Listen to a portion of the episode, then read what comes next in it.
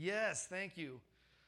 Well, we are doing a sermon series this Advent about birth and using that as a metaphor for the spiritual life. And so what better scripture to use than Jesus talking about rebirth, birth and rebirth as a metaphor for the spiritual life, right? A few things you should note, because the Bible doesn't tell us all the things we want to know. I wish it did. But when it does add detail, you have to pay attention because it's doing it on purpose. So we know Nicodemus is a Pharisee. For those that don't know, right, Pharisees were like religious leaders, Jewish leaders. They're typically the people Jesus is the most critical of because they are claiming to know all about God, but they use that as a way to judge and oppress the people that Jesus is roaming around with in Galilee. So he's a Pharisee, which means he doesn't really like Jesus that much, or he's not supposed to. Sorry, I always forget to take this off. He's not supposed to like Jesus. Because in chapter 2 of the book of John, Jesus has cleared the temple. And he's accused the religious leaders of turning the temple into a place to oppress the poor, to force them to pay for offerings so they can get forgiveness, they can get clean, and they can go into the temple. He's whipped them out and cleared it. And the Pharisees almost immediately begin to plot Jesus' arrest, his prosecution, his death. Chapter 3 comes, the very next chapter, and you have Nicodemus. And when does he go see Jesus? At night. That's not an accidental. That's the Bible's telling you. He's sneaking. He doesn't want his Pharisee friends to know he's going to the enemy. But Nicodemus has experienced something that intrigues him. Something in his gut says what Jesus is saying and doing must be from God. It brings life. So he sneaks in the middle of the night to see Jesus, and Jesus gives him this very weird metaphor that I'm giving you about being born again. And he's like, well, how am I going to get in my mom's womb? Like, gross. That's not going to happen. That's not what I mean, right?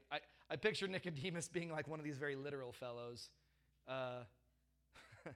Like, you really? You thought I meant be born again as a man, like, you know, come out of a womb? No, I mean like a spiritual rebirth, like a renewal, a transformation. And I think this probably piqued Nicodemus's heart and his mind, because I picture him being sort of trapped when he goes to see Jesus, and I'll come back to that. I'm going to make a little bit of a detour. Are you okay letting me do that? I mean, I'm going to ask, and then I'm going to do it no matter what you say. I'm going to take a little detour because Jesus here uses a metaphor for deliverance, for salvation, for redemption, right? But the Bible doesn't use just one metaphor for salvation. The Bible uses lots of metaphors. And I think they're metaphors because of the divine mystery. We don't fully understand what happens on the cross or in the tomb. Or salvation is such a divine mystery that we can only get glimpses of it, and our language is so inadequate that we try to use metaphor. And I love that the Bible gives us a bunch of metaphors, because I don't like them all. Some of them just don't resonate with me. Some of the metaphors don't bring me life. But the very ones that maybe don't bring me life, other people reading are like, that just woke me up inside. God just got a hold of me, right? So I want to talk about some of these metaphors for salvation or redemption, deliverance that the Bible gives. We okay with that? Okay. So sometimes Scripture uses a legal metaphor. And this might help some people, like lawyers, right? Humanity is guilty. So all of us have sinned and fallen short of the glory of God.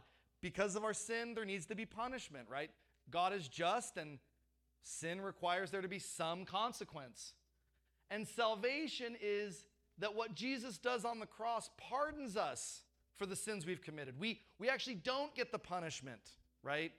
So there's like guilt and pardon, a very legal kind of metaphor. I don't love this. This is just, like, some people love it.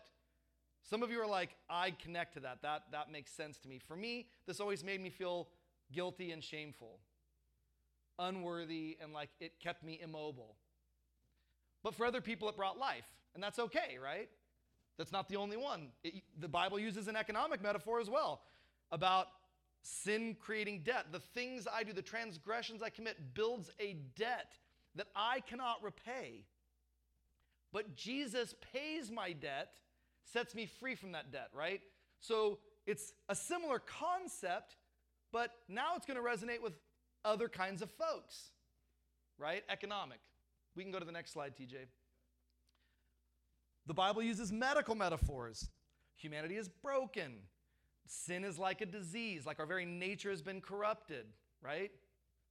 But Jesus is the great healer, the great redeemer, transforming our sinful nature into one that is now holy in some way, forgiven. So this medical metaphor of God as a healer, I like this one, personally. This is not about true or false, right or wrong. This is like the Bible using lots of different ways to connect to lots of different kinds of people. There's a purity metaphor. I think maybe this is the one that's like I feel like I heard, or at least how I interpreted it when I was in youth group and when I was young. It was very much like sin makes me dirty or impure. And of course, at that age, there's a lot about sexual stuff and sexual sin and impurity, right? But that Jesus' sacrifice, Jesus' blood makes me white as snow. It purifies me. And this is the one I think probably right that Nicodemus is familiar with, because the Old Testament, which the Pharisees are following the Old Testament law, is all about you're unclean if you touch blood, if you commit a sin, if you don't sacrifice the right animals, if you touch a dead body. Unclean, unclean, unclean. But you can become clean again, right? The Bible uses a prison metaphor for salvation, chained, imprisoned, shackled. And Jesus breaks the power, right? The powers and principalities of this world and sets you free. This might be my favorite. I don't like to think about, or it's not helpful to me to think about sin like building up a debt or making me impure or surrounding me with guilt. I like to think of sin as imprisoning me. Like this is helpful to me. I'm chained. I chain myself. It's a prison of my own making. And that Jesus wants to deliver me from that and set me free to love, right? And then, of course, we get the birth metaphor that Jesus gives Nicodemus.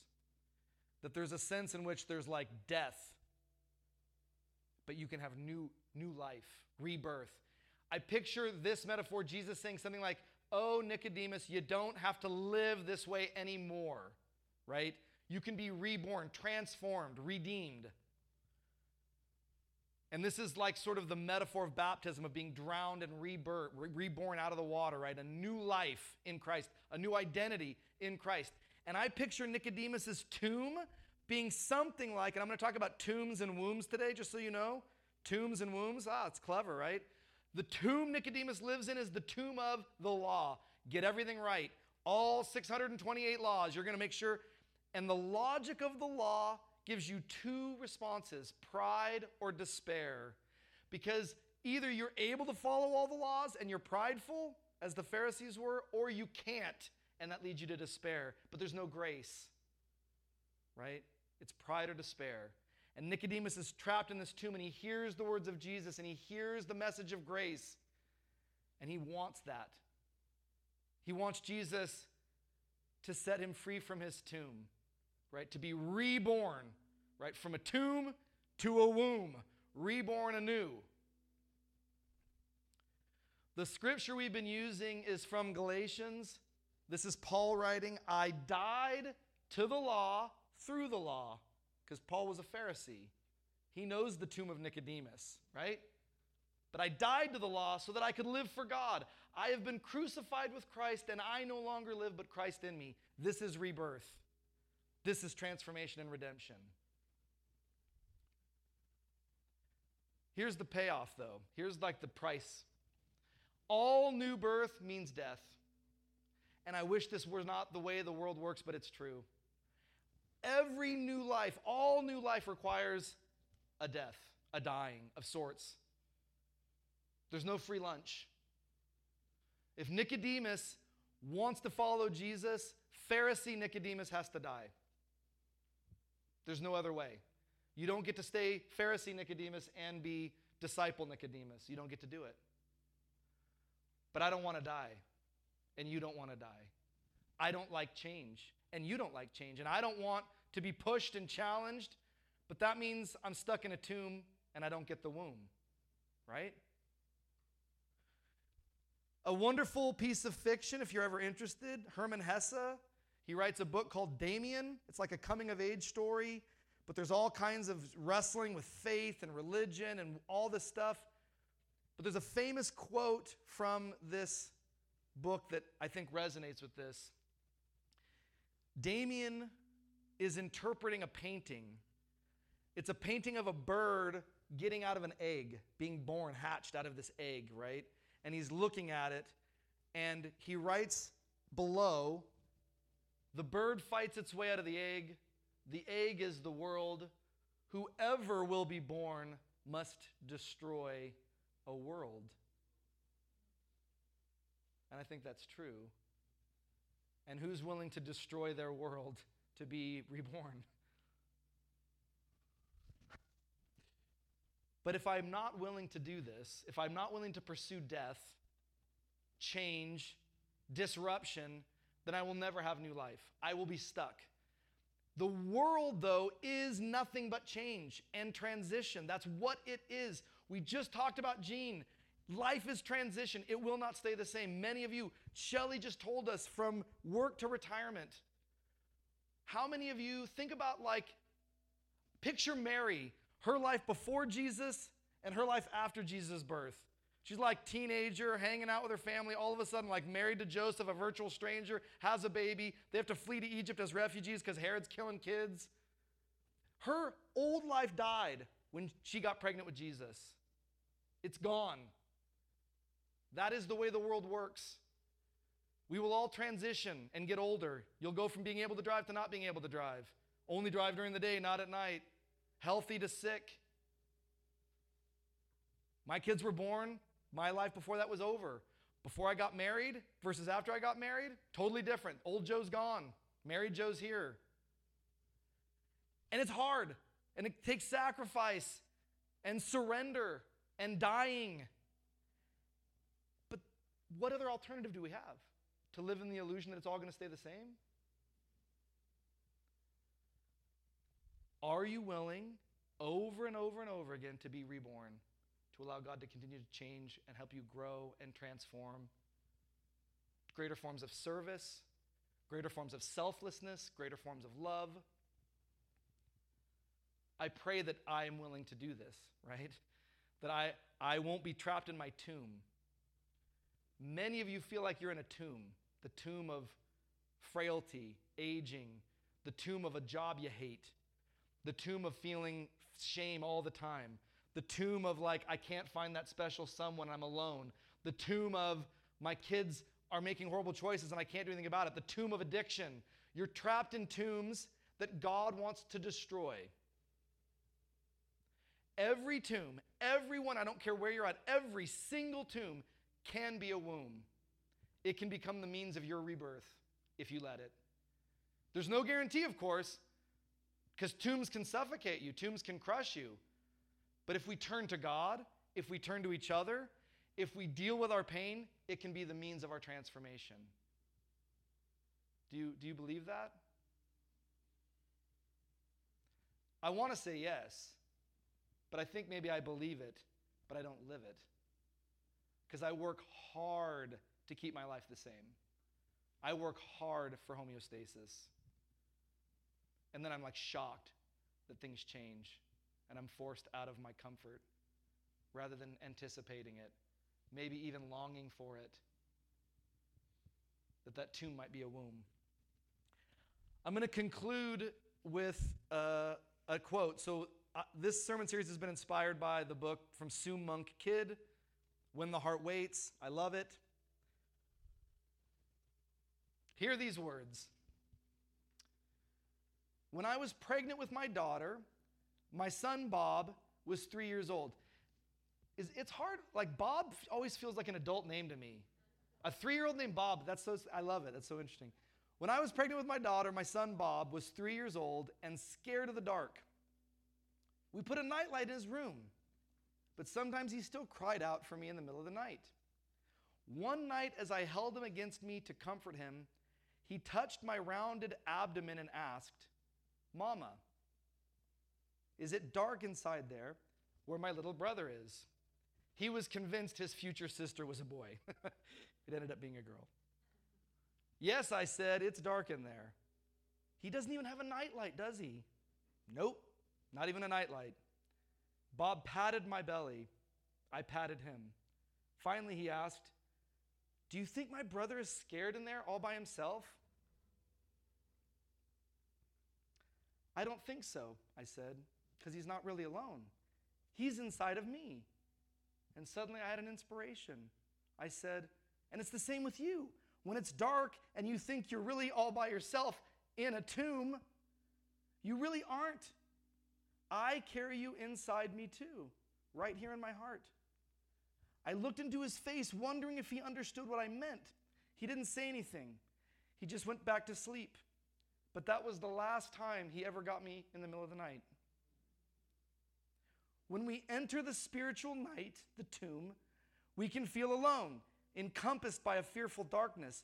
What we need to remember is that we're carried in God's womb, in God's heart, even when we don't know it, even when God seems far away. That's been my growing awareness. First, God was only up there. Then God was all around. Next, I began to see that God was in me. And finally, I began to realize I am within God. Let's pray.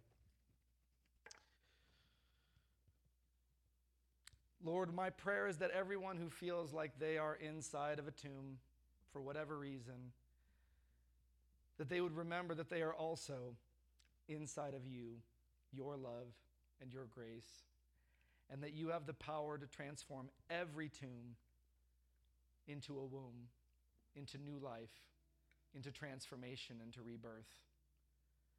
Remind us of that when we're at the end of our rope. Amen. If you've got your communion elements, we will move to the table. And let's remember, moving from tombs to wombs, nothing exemplifies that more than Jesus. Jesus' crucifixion, Jesus' burial, a literal tomb, into resurrection and new life. This is more than a one-time event that happened 2,000 years ago. God articulates powerfully the truth of what it means to be human, how to exist in this world right now, that our tombs can become wombs. And when we celebrate communion, we're celebrating rebirth. We're celebrating new life. We're celebrating the transforming love of God. So let's remember that as I read. And you can just be in a place of sort of like reflection, meditation. Hear these words, and then I will prompt you when we'll take the elements. On the night in which he gave himself up for us, Jesus took bread, gave thanks to you, broke it, gave it to his disciples, and said, "Take, eat. This is my body which is given for you. Do this in remembrance of me." And when the supper was over, he took the cup, gave thanks to you, gave it to his disciples, and said, "Drink from this, all of you. This is my blood of the new covenant, poured out for you and for many for the forgiveness of sins.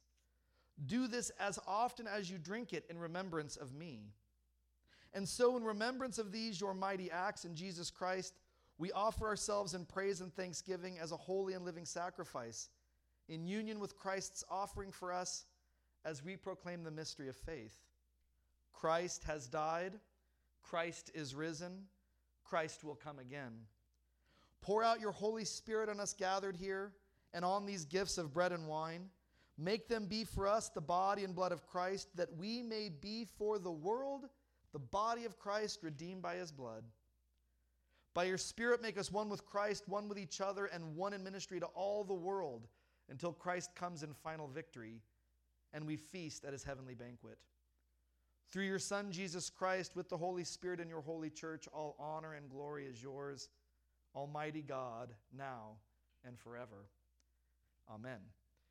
If you would take the bread You can hold it in your hand. You can hold it up. We do this together. This is the body of Christ broken for you.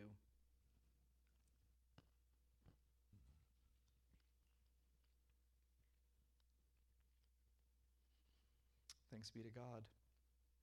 And if you would open the section with juice. This is Christ's blood poured out for you and for many for the forgiveness of sins. Take and drink.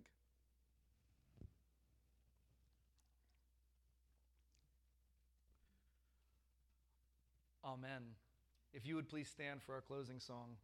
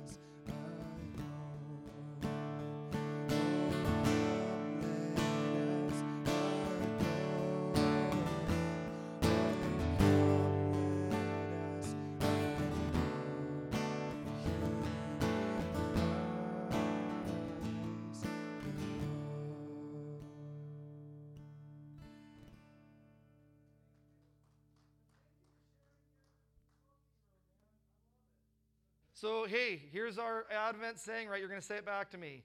May Christ be born in you this Christmas. May Christ be born in you this Christmas. In your acts of service, in the way you love each other, in your words of affirmation, may Christ be born in you this Christmas. Have a great day.